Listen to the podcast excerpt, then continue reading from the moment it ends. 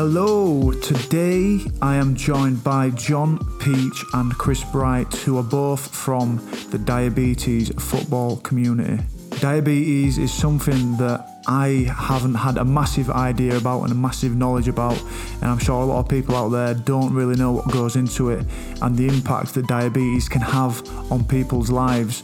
But within this conversation, we talked about the diabetes football community, how that has helped improve people's mental health, and the impact that it does have on people's lives. Some of the topics that we spoke about were what diabetes is, how people with diabetes fit in, the extra knowledge about management, dispelling the stigma and creating positivity instead around diabetes, the acceptance of having it and managing it, but also what a struggle looks like on a good day, but also on a bad day, and the extra complications that I were never aware of around having diabetes, the sight issues, the longer recovery from injury, the amputation, and the frozen shoulders problems, which John Peach has talked about what he's been going through at the moment. We talk about why people should get involved in the community, why people should look to accept what they've been going through, and why people should get involved too. So, if this is really meaningful for you, if you suffer with diabetes, or if you know someone who suffers with diabetes, then there's a lot more awareness, there's a lot more understanding, and there's a lot more conversation to be developed around it. And I really wanted to put this podcast out there just to highlight that and to maybe push people into a better community, into a better movement for their lives. Enjoy the pod.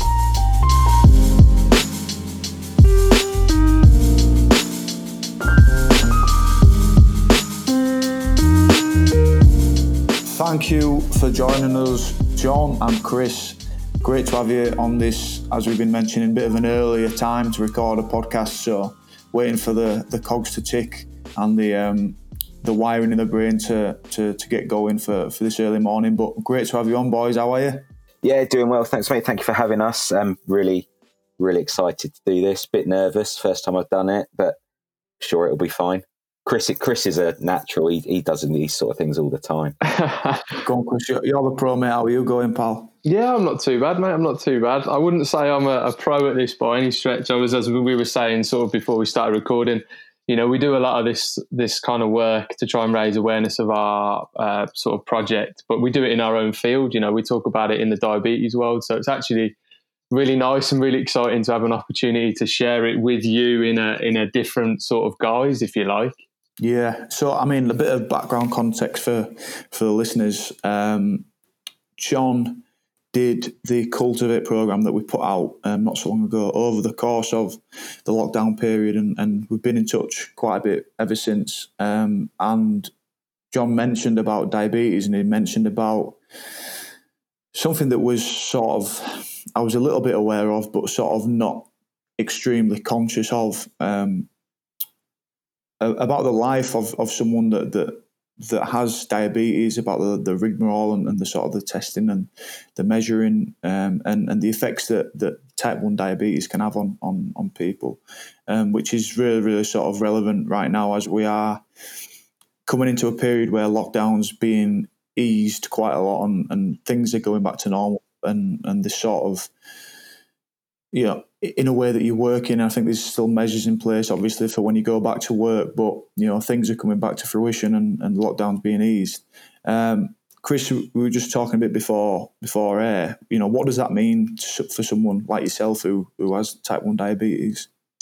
Yeah, so obviously we've got this this challenge of this medical condition, um, type one diabetes. So you know, we're looking at having to do our injections to manage our food consumption, looking at carbohydrates, counting. I like to think of it as another sort of 24 hour a day, um, seven day a week job that you didn't sign up for. You didn't apply for this job. You were just given it, and um, you have to adapt your life to those circumstances and sort of to try and make yourself um, look at it in a positive way. You have these situations that come up like this coronavirus the pandemic which actually make you sit back for a minute and go do you know what i, I have got this challenge in life and um, and and something that i really need to take a lot of care of and when it comes into sort of, sort of this particular scenario something that actually is affecting my daily life maybe more than i've made it um, or shown it in the in the previous sort of I don't know years for me to be honest. You know, I, I normally walk through life. You know, it's my life. I, I get on with it, and um, it doesn't really affect me too much. But actually, coronavirus has made me sit back and think. Do you know what? Type one diabetes is something that I probably need to show maybe a tiny bit more respect for, especially when you cross it with something as as dangerous as coronavirus. Yeah, and and John, just just so like you know, everyone everyone can understand what's the the medical sort of breakdown of type one diabetes too. Um, so basically, diabetes is um, a condition you have where your body doesn't produce um, enough or any insulin. Um, there's there's two types of diabetes. There's type one, um, which is what we've got. So um, and there's type two. Quite often, people who who don't know just just hear the word diabetes or you see it on the front page of some papers that diabetes can be cured by your diet or a change in your lifestyle um, so you type 1 can't that is that is something where your pancreas isn't producing the insulin so like chris says you're you're having to inject um, me myself i'm on a pump so i'm attached to this um, what sort of looks like a, a little mobile phone. And I've got a cannula stuck into me 24 7.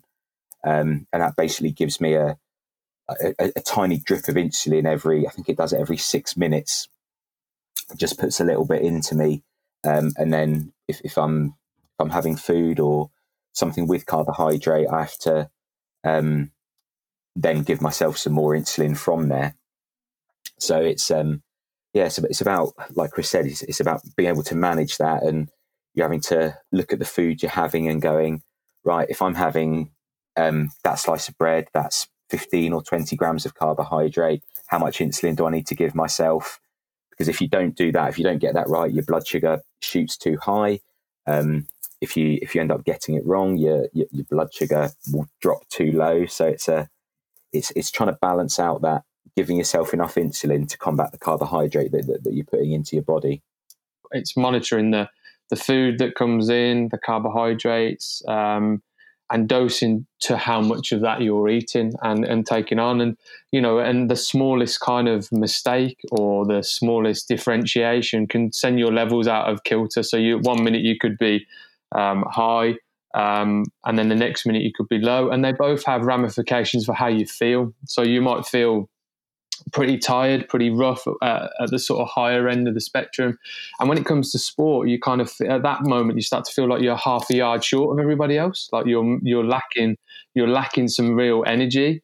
And then at the other sort of end of the spectrum, when your blood glucose levels are low, is when you start to feel like you can't um, you can't compute it. Like your brain's not really working properly. Like for me, the ball looks smaller. Like my focus disappears on on, on it and uh, and again you start to feel tired, lethargic. Um, there's a weird sensation of hunger that sort of comes across, and it's different in everyone. But you know, there's this rule of thumb like you're trying to find a sweet spot in the middle, which is what you know. Some you know, uh, if you want to call it normal, or somebody like yourself, Steve, who's not living with it, that's what your body's doing automatically. We're trying to input insulin manually and do a job of an organ that's normally doing it automatically, and it's uh, it's like I said to begin with, it's another 24 hour day, seven day a week job that we just we didn't want, but we've we've kind of been sort of thrown that, if you like, to deal with in life as well. Yeah, and I guess it comes with a lot of extra caution and, and a ton of responsibility. And um, you know, my, my girlfriend Nat, we were talking about the whole thing, and she mentioned that someone that she went to school with in the same year group as her um, actually took her own life because it comes with, like we say, that that sort of, like you just mentioned there, Chris, the whole responsibility of functioning um, an organ yourself, and and that's pretty tough. That's a, that's that's something to, to say. Like you, you, you know, you're not applied for it, and it's something that, that you've got to to to keep um, keep on top of a lot of the time. And and you know, you guys are looks like to me that you're doing a great job because something that you've set up is is that sort of community. It's a, a not for a non for profit organisation, and it's something that you've set up in order to. Well, I mean, you guys tell me what why why you've set it up. Yeah, I'll, give you a little bit of the, the backstory on it, Stevie. So, actually, when I was reading in, you know, about mentality, and I was seeing your story around what happened when you set it up, it's there's a similar sort of trend of thought that went into uh, the diabetes football community. So, I, I got a bad injury um, at the end of 2016, and it was actually as a result of that bad injury that I had then had the time, if you like, and the headspace to to sort of think about what I wanted to try and do and create. At that point, I'd lived with type 1 diabetes for sort of um, 16 or 17 years. And at, and at the end of 2016, I had the opportunity to represent Wales in futsal, so the smaller sided version of football, um, five aside. So I, would kind of, for me, I'd, I've sort of scaled my own of individual battle, if you wanted it, um, to try and achieve something. And actually, at that point, I wanted to try and see if I could do something to alter the, the and maybe right some of the wrongs that I'd seen growing up with the condition. And um, that's when I was starting to think, well, what, how can we do this, or what could I do to try and support people? And I was racking my brain, and then it was just through social media and connections on social media where I was starting to talk about, for the very first time as well. This is a this is not something for me where I, have been able to talk about what it's like to live with diabetes my whole life. I, I've only been able to do this for the last few years, and we might get onto some of the why, the reasons in a minute uh, in terms of stigma, etc., and some of the identity around it. But you know, I, I opened up at that point for the first time to start talking about it and start sharing it. And then I started to use social media and create the accounts, come up with the idea itself. Um, started with Twitter, Facebook, website. All of a sudden, all of these things started to sort of spiral and um, into into an idea that was actually gathering a bit of pace because people could see that there was this gap in, in support for people that are maybe sporty, living, trying to live out maybe a, a normal dream of wanting to be a footballer or, or wanting to push themselves in sport, but actually lacking that kind of link to others that are doing it. And because social media removes the geography part, because you know you're looking at there's only 400,000 people with type 1 diabetes in the UK. That means you're not going to, it's about one in, one in 160 something so you're not going to come across people very often that are living with the condition. So you are going to you you're going to be removed from that. So actually, we remo- remove the geography, and now you're connecting people. And through this community idea, the diabetes football community, we've brought people together of a similar mindset, which are you know passionate about football, um, but also maybe have seen many of the challenges that we've we've kind of faced in terms of the stigma, the identity, the the the feeling alone part of of living with type one diabetes. And um, you know, I, I, pushed it very hard to begin with. I, I, was doing a lot of work on my own, but then you know, not long into it, we had the opportunity to bring people like John on board, and uh, yeah, John's probably one of our you know somebody who's been there from the start, and he's been such an amazing advocate and person to have involved in the community. And, and John's story as part of it is a uh, is is brilliant one to be honest. How do you think you've gone? You guys have gone on to to creating that positivity around it and sort of and, and pushing pushing the boundaries and, and pushing the conversation. In, in what ways do you think that you know when you meet up and do it? Uh, what does it look like? So yeah, we do a do a number of different things really. So we've we've attempted to kind of um, look at different projects, whether it's in person or whether we're doing things online. So recording um, videos, doing YouTube interviews and things like that with people that are kind of. We've done it with some of the footballers in recent times during coronavirus. So a couple of the guys that are type one diabetic but have you know played professionals professionally. Um, then you know project wise, we've launched the first ever all type one diabetes futsal team. So that's the first time there's ever been a, a team completely made of type 1 diabetics in the country. Um, and it's gone off then to represent the United Kingdom in a tournament for people with diabetes. So Euro, it's called. It's called the European Champ- uh, European Futsal Championships for people with diabetes. So we've had that as a real figurehead, if you like. It's been a real show of positivity and a and uh, a way of raising awareness. And, and that's been a, an amazing piece of work that we've that myself and John have been heavily involved in.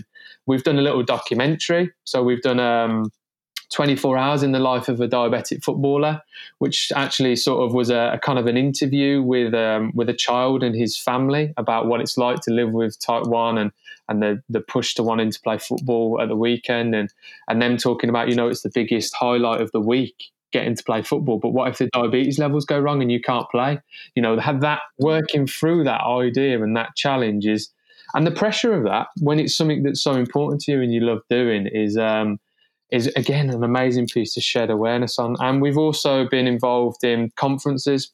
So we actually created our own conference alongside another company called One Bloody Drop to and partnered with the University of Worcester to create a, a, a conference which showcased um, athletes with type 1 diabetes and how they manage it to kind of su- succeed or excel in their own sort of field. So we called it Sport T One Day.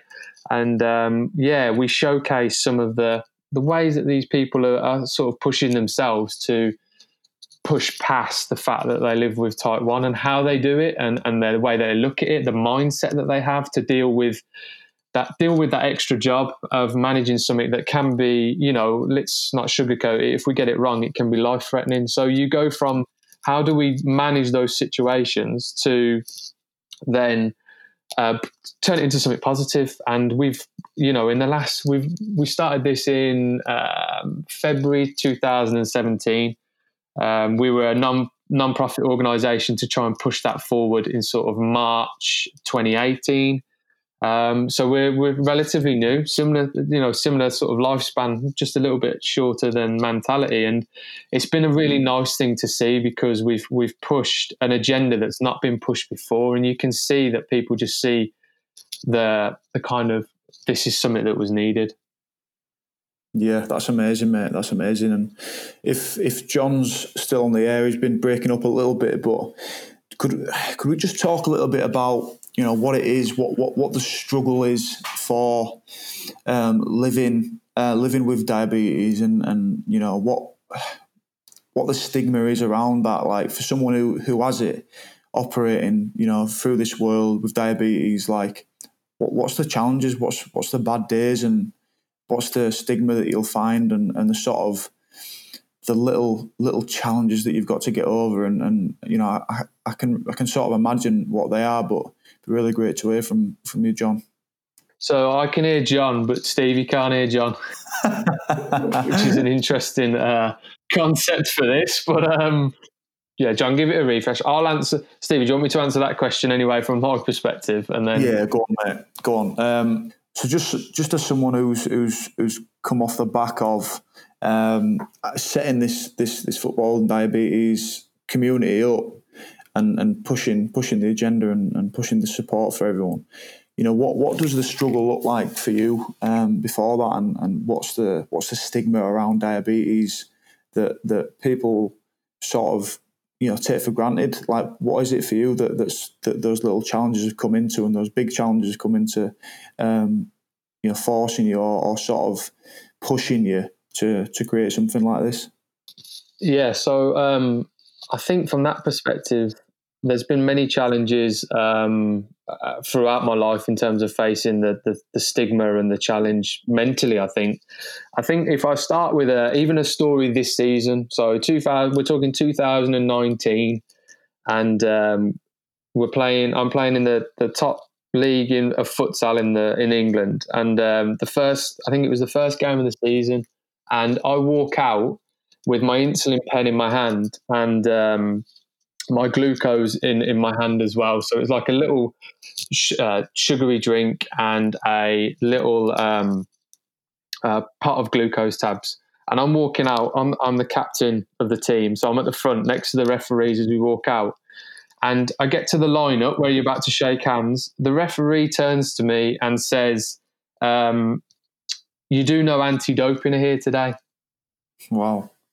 So we're talking that in 2019, somebody's in the sport that I play, and somebody who leads in the sport, and somebody who looks after us, supposedly as players, was able to make a comment about what I was sort of holding, and obviously alluded to the fact that he wanted to make a joke about it being drugs. Now, that is something that I've seen for a long time, you know, and even this season again, teammates have joked about you know, um, saying, "Oh, you're injecting drugs again," because there's this stigma around injections and people that immediately someone thinks that you are a drug addict. Now, for people that with type one diabetes, we're just injecting to stay alive. So that is a, those are two live examples of what's happened this season that's facing stigma.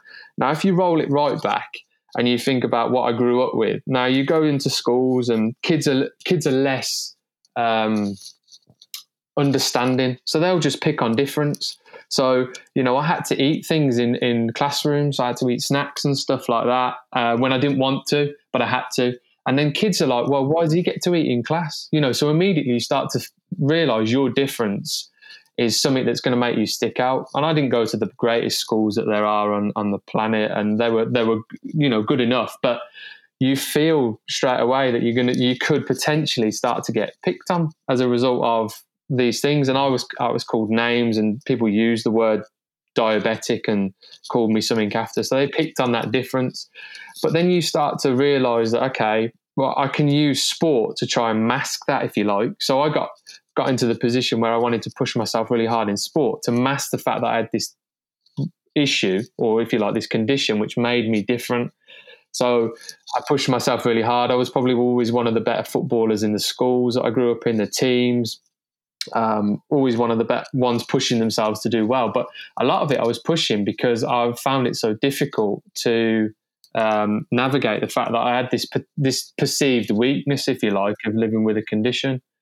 Um, so I wanted to do. I, I, went with that, and and sort of, and you can see that the the way that this stigma lives out is perpetuated by the the sort of media and the newspapers the way that they use the word diabetes. They talk about diet and how it can be fixed. And a lot of the time they're talking about type 2 diabetes. So, as a result of that, when people think of the word diabetes, they're looking at the media and their, their, their small knowledge of the word diabetes comes from what they see and read, which is fine. But actually, that then sort of attaches itself to somebody like me and John when the fact that we don't have that version of diabetes that is portrayed in the media. So you can't cure it with diet.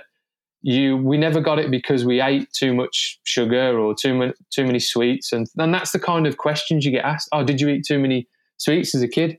Were you a fat child? You know these things. Was it? Did you have a poor diet? And we have constantly dealt with that as a um, as a, a sort of a tool to beat us with, really. And as a result of that, I think what it does, what it did to me anyway. John might have a different perspective on it, but uh, what it did to me is that okay, I feel negatively about the word diabetes. So what I'm going to do is I'm actually going to hide it, and I'm not going to talk about it, and I'm going to show nobody unless I really, really have to that I live with diabetes because it's easier. I don't have to answer the questions. I don't have to face the stigma. I can hide the condition quite well because it is only done you know, my only v- real visible difference is when I start doing an injection. So, you know, I can hide it pretty well and I can sort of hide in plain sight. And that is something that we lived with, or I lived with especially growing up, which meant that I probably didn't make amazing choices all of the time for managing my condition, which I would, would happily say to anyone is probably as a result of trying to hide it so well. And um, that stigma has been attached to the condition for the last for the moment I got it and it's still here 20 years later. You know, I've had it 20 this is almost 21 years and things haven't really moved forward to be honest, Stevie. And we're just trying to as best we can sort of push a a, a positive impact out there and, and start to change that mindset around the condition and, and through the diabetes football community is something that we we hope to to sort of do that.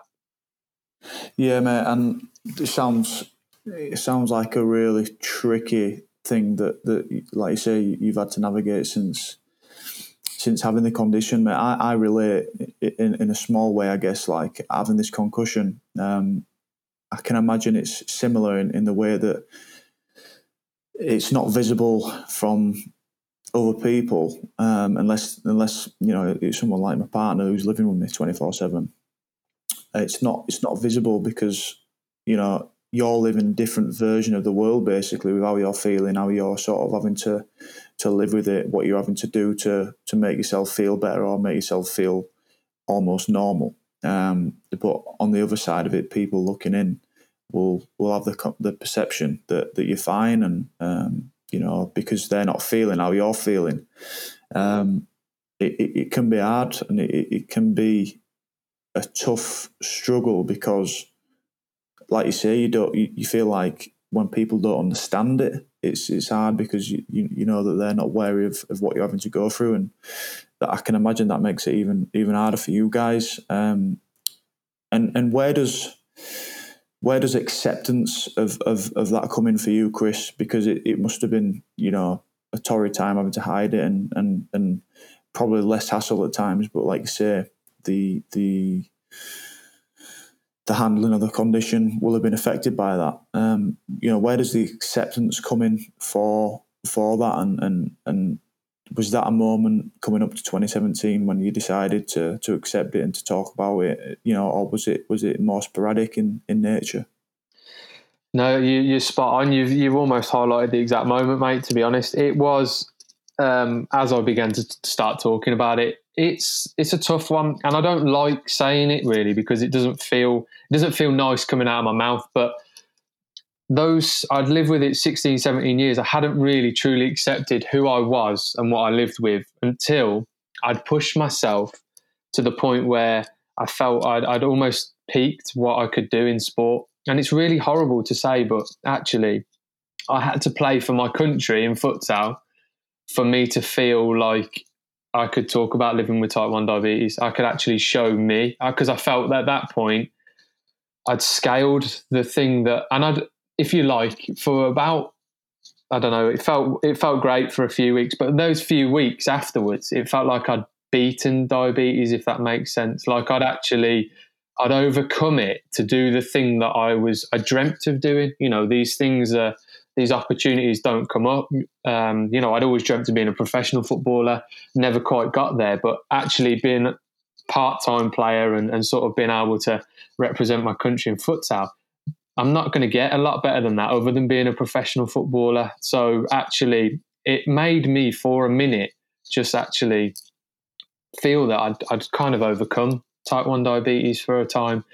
And, and then that was the moment that I, I felt I could, I accepted who I was. Um, I felt I could talk about it and actually open up about how difficult it was to get there and, and some of the things that I'd seen and, and, and grown up with and how I'd felt in different situations because um, as a bloke, it's not easy sometimes to share how you feel anyway. But when when you're dealing with that extra added um, version of events of living with a condition um, that's hidden, um, there's a lot going on inside that you that you wouldn't normally talk about anyway as a bloke, but even more so because you've got this hidden condition to, to uh, that's creating turmoil in your mind extra anxiety. I've always found a challenge around anxiety as a result of um, you've got 24 hours a day where all of your decisions that you make about diabetes, if you make a wrong one, they can make you feel unwell. And that is the burden you carry as a result of living with type 1. So there's no wonder that, you know, we have this this thing out there where there's um, I, I think it's 66% of people that live with diabetes also live with a mental health condition because it it doesn't get you know it's only starting to now become a real thing that we talk about because that extra burden is always there yeah it's constant managing of of, of, a, of an issue and, and like you say you, you're functioning an organ yourself you know externally. You, you, you're making sure you put that functioning in. Um, and, and I think it's interesting what you say about like that sense of achievement being something where you felt comfortable to actually talk about and to actually um, accept it and then go on to, to being able to meet people like John um, and, and sort of fly that flag and, and, and sort of bring bring people together to, to accept that themselves, which I think is massively powerful. It's absolutely it's, it's absolutely amazing that you're doing that, mate. And um, I'm just wondering if John's on the line. I am. I am here. Can you hear me? John is back, sounding good. He's sounding Yeah. good for now. John yes. is back. He's back. I, I've He's been back. sat here listening, Um, going, I, "Do I interrupt? Do I see if this is this this has worked?" It's been a killer. Yeah. It's work. It's work for now. It's work for now, mate. Um, you have to throw that. that laptop out after after this, but yeah, um, Oh, it it's working for now, pal. Um, but I'd, I'd love to ask you off the back of that, John. You know what? What are some of the extra complications around diabetes? Um, you know, some of the physical stuff, which you know we spoke about the the mental health that, and, and maybe you want to touch on that too. The the sort of constant um, managing of it, but also what what's the the physical issues that that, that I might have my I might I might never think of, uh, but also um, what other people might never think never think of too.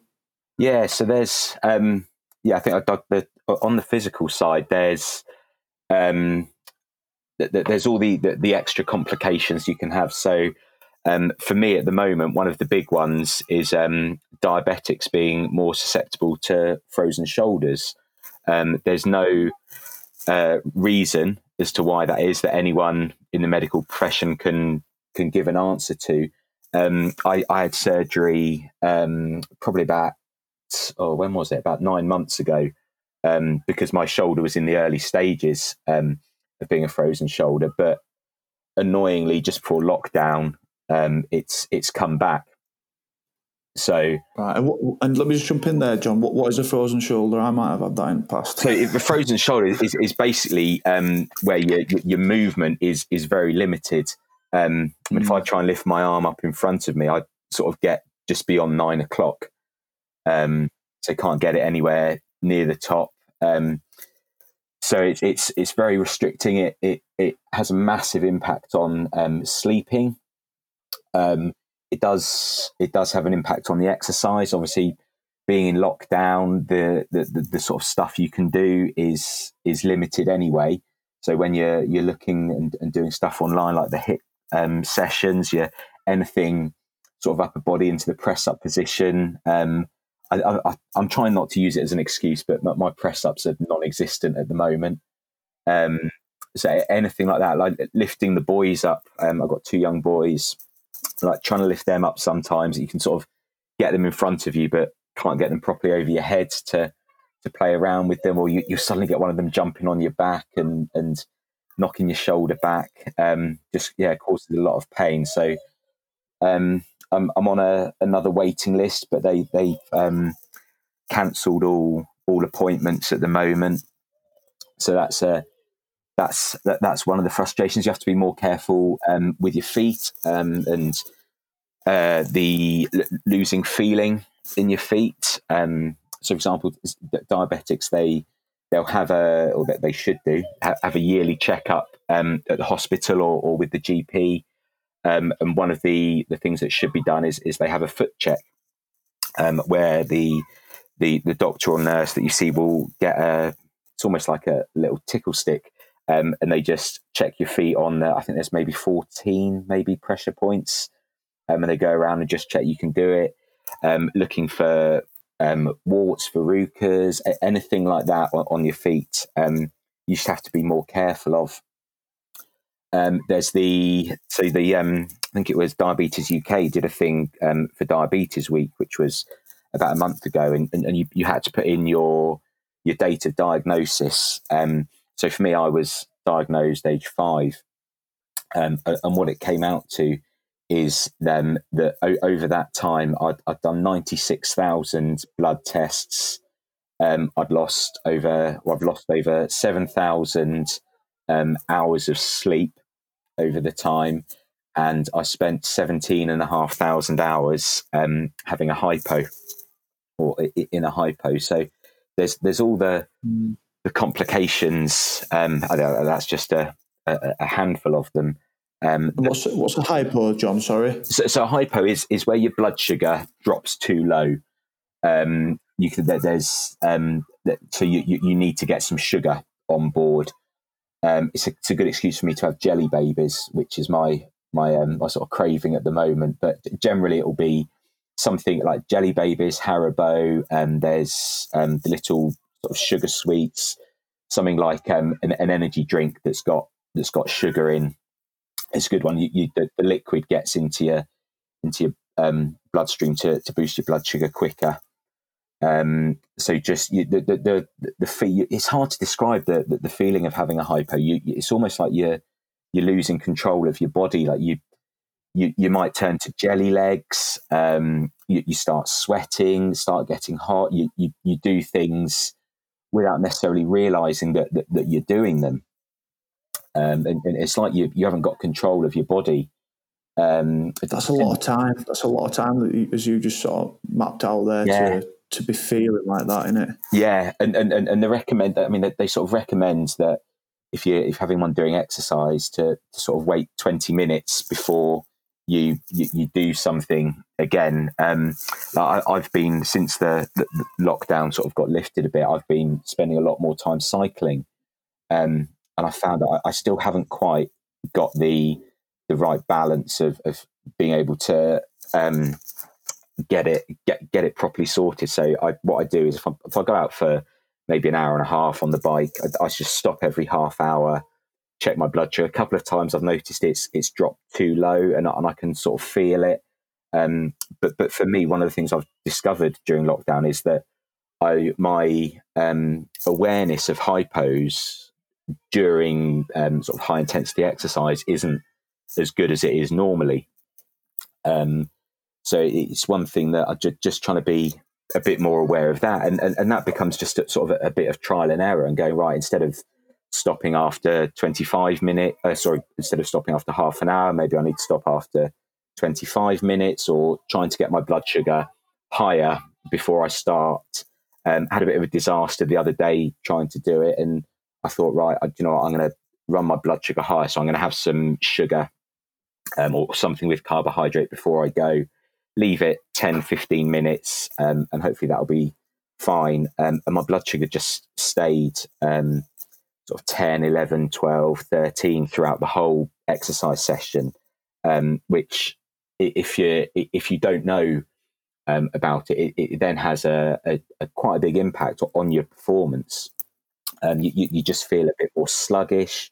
You, you, you can't work as hard. You you um, you become more thirsty, so you're you're taking on more water, um, and, and just the the, the, the things like that. So so actually, being able to to manage your, your blood sugar and get it at the right levels for exercise is is a is a huge task. And then, of course, if, if you get it once, that doesn't mean that you're guaranteed to get it right the next time as well, which can which can be a frustration because your starting point might be higher, it might be lower. It's um, it, it, it does it does become easier, um, but you, you you still have days where you just go, oh, I've got no idea why that's happened. Mm. What and what, what does a struggle look like? Like a, like a really bad day for for you guys. Um, and it'd be interesting to to hear both your anecdotes for this because it, would be interesting to see if, if they're the same um, and, and if if it's if it's the same challenges that, that come into those struggles too. So, John, could you tell us what like a bad day is for you? Um, so, a, a, bad day for me would probably start in the night. So, if um, my blood sugar's gone too high or too low, um, that'll have an impact. So if it's gone too high, the chances are I'll be waking up, I'll be thirsty, I'll be needing the toilet. Um, what I'll try and do is is test my blood sugar. Um, so whether that's doing the finger prick or um, with um, I don't know if you've seen the, the, the sensors that people have on their arm. It's like a, a little disc, um, so I can basically scan it either with my phone or um, with a little reader. So I can do that. Might need to be might mean that I need to give myself a bit of insulin. Um, then of course you've got to get the right dosage because if you have too much, your blood sugar is going to drop and you're going to end up going hypo, um, which then means you'll need to take some sugar on board. Um, if the blood sugar goes too low for some reason, um, you can. So a couple of nights ago, I woke up low in the night, um, I've got a bottle of Lucozade by the bed, so I have have that. And then, of course, you're having you're putting this sugar into your body, which then wakes you up a bit. Um, and you're then supposed to check sort of 20 minutes so later, check your blood sugar has risen. But again, getting that that right amount so it's not risen too much um, can, can be quite a challenge. Um, w- one of the things that I find, and I know a lot of other diabetics suffer from, is when you're having a hypo, you just want to literally eat the whole contents of the of the cupboards in the kitchen as well. And I, I hold my hands up to doing that uh, far more that, than I'd like to admit. So you you basically you go down, you you eat, you end up eating a packet of crisps, some chocolate, some jelly babies, and then of course your blood sugar shoots up. So you then in your your sort of your, your semi-conscious state going well actually how much have i eaten? Do, do, i need to give myself some insulin? Which you probably will if you've eaten as much as i do sometimes. Um, but then going right if i give too much i'm going to go low. If i don't do enough it's going to stay high um, and then of course on, on top of all that you, you have then got the, the, the fact that your, your, your sleep's been deprived by an hour or so um, so you wake up in the morning you're tired, you're, you, you it's, it's a strange feeling if you've if you've been awake in the night um, because your blood sugar's not great. It's you, you you feel whether it's gone too high or too low, you feel a bit more sluggish the next day. Um, so it can take a little while longer to get into things. Um, for me, I cycle into work, so that can that can have an impact on on my cycle in. Just um, living in Bristol, there's a million and one hills around. So I think I end up doing about four or five big hills just on the way to work. Um, so, and th- then the, the effect that that can have on you and, and, feeling rubbish about yourself because it's it's taken you those, those extra couple of minutes or you're you're struggling up a hill that, that you don't normally do. Um, it can that can then mentally have have a bit of an impact, or you're you're worried about am I going to go low while cycling in? At, w- at what point am I am I going to be high during the day? Um, and, and, and again, it, it, it's it's sort of painting that in a bad picture. It, it's not. It, doesn't happen all the time. It's not. Um, it's not like a, or oh, I, I, sort of worry every night. Or I think that having been a diabetic for for so long, it's you, you sort of accept it's it's going to happen. You, you, don't want it to, but you, you, you accept it going do you know what? That's that's part of being a diabetic. It, it is one of those complications. You, you, you do your best to avoid it um, and and and like, like, so many you can have some some absolutely brilliant nights where you, you, you don't get disturbed due to your, due to your diabetes. Um, I think then, then during the day there's that managing your managing your, your sugars um, if you um, if you eat you have to inject the. I, I find for me that to to sort of get it completely um, balanced, and so I don't have a, a big spike or a big drop. I need to to give my insulin about twenty minutes before I eat, which in itself can be a challenge for knowing right this is going to be 20 minutes I eat. Are, are, you going to get clobbered with something at work that means you can't eat at that time, in which case you risk dropping too low. If you have it sort of just as you eat, your, your blood sugar's gonna gonna sh- shoot up for a bit and then drop back down. So it, it, it, it's getting those balances. Um, yeah, and, and it, it, sounds it sounds quite like a yeah, like you said, that getting the balance. It sounds like a bit of a balancing act that you've got to be aware of constant, constantly um, and consistently. And, and I imagine when you when you're aware of the balance, it's a bit easier.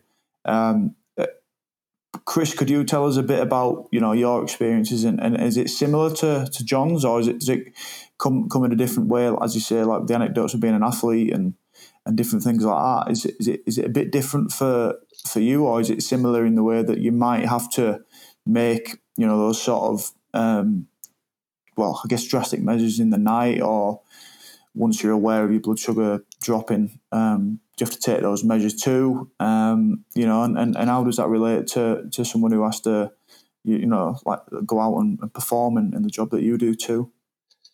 Yeah, so um, I relate to heavily to some of what John said. Even last night, for example, um, going to bed last night, I was um, four which is very close to being in hypoglycemia territory, which is obviously the low blood glucose level. So I'm trying to go to sleep last night and I'm thinking, I've got to eat something now. And then, as John said, you wake yourself up a bit because you're like, I need to have some glucose to, to sort this out, to bring it back up.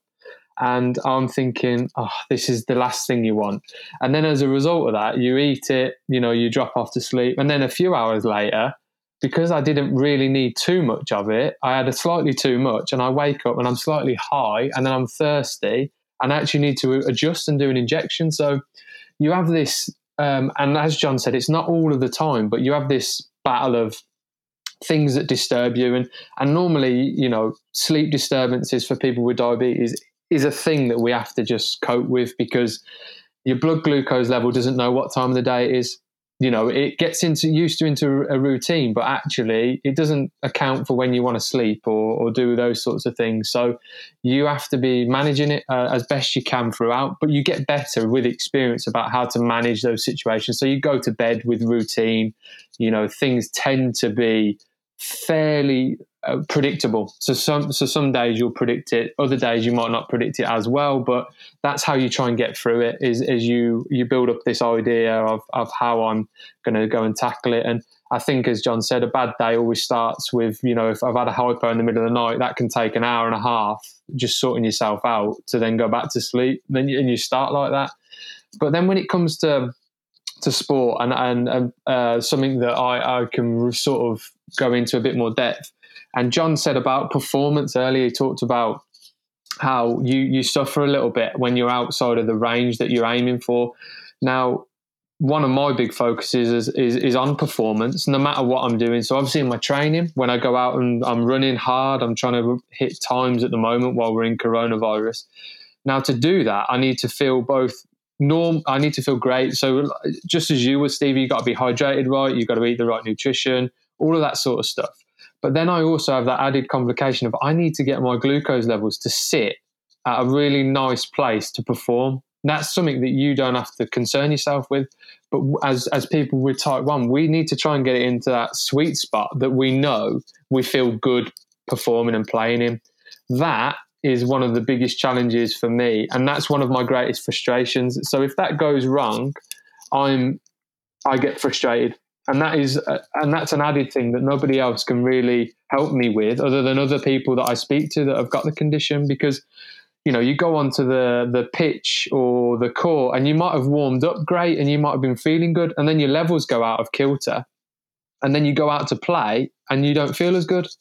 And having that feeling where you are hindered by a condition that nobody sees or nobody can understand unless they live with the condition is quite challenging. So because that because you know we are talking about earlier, you know the stigma side of things. Um, people just think if you say oh, I'm not feeling good, they think you're just having a bad game. You know, like you can make them you're making an excuse for a poor performance. That's something that's really quite hard to navigate. I've never used diabetes as an excuse. But there are many occasions in the past where my performance was directly impacted by my condition but I always just accepted it and took it on the chin as it was a bad game. So anybody that was watching me would have gone, "Oh, we had a shocker today, or we had a poor game," and I just took that and just took, "Okay, yeah, fair enough, it was a bad game," but I knew deep down what had happened. And that is a challenging thing to navigate. So obviously, you get better with time, and you get better, and we work on routines and structures to try and ensure that there, there's less margin for error and there's less things going wrong when you come to sport. But the nature of the beast is you know uh, you could be more nervous today you know i could be walking out and it's um, for example played the home nations it was on bbc sport red button in december playing against england and it's a huge game it's a winner takes all and you can't you, how do you you can't put that into training you can't prepare for that but all of the emotional side of it also impacts on your blood glucose levels so i can't even guess what effect it's going to have, that extra pressure or that extra stress of that big game. So you're just constantly in this cycle of I've got to react. And obviously, we've got these things, as John said now, that work on your arm. There's this chip, um, whether it's by um, it's called the Libre or Dexcom, and they continuously monitor the blood glucose level. Now that has made the biggest impact on my ability to perform than anything before because now I can see it live and I can make adjustments based on what I can see from this this smart chip that sits on my arm and just under the skin. And that's something is that is that something that they actually put into your skin then, or is it something that just sits above and, and you strap it on? Yeah, so you you kind of um, you like apply it, and uh, the the needle sort of breaks the skin, and it puts like a thread under the skin. But then there's like a sensor that sits on top of the skin, and it's like a big plaster that sits with it. And then there's um like a sensor in the middle that constantly communicates with the the sort of um, monitor, and is obviously telling you what's going on all the time. So it continuously updates you on that blood glucose level. So it's a it's been a real game changer in, in sport for me um, in helping to manage the condition. Yeah, that does sound like a game changer, mate. It sounds like something a big jump for, for what what will help, especially for for people in sport too. And and off the back of all that, John, like why why is the diabetes football community important to you? Like, you know, what, what's it brought to you? It, it's one of those things. I, I my my involvement came about by complete um, complete fluke, complete chance. It was I remember seeing this account on Twitter um, and following it. It was one Friday night. I sat at home and, and just looking. I just sent a message to um, the diabetes football community saying, "Look, really like what you're doing.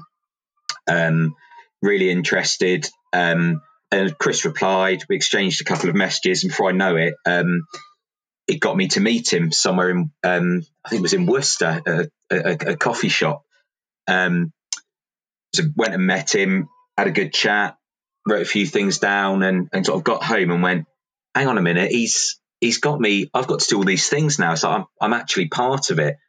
Um, and it was one of those things that I it's, it's sort of like that that fate thing. I, I hadn't necessarily wanted to to get involved, but I'd ended up being involved.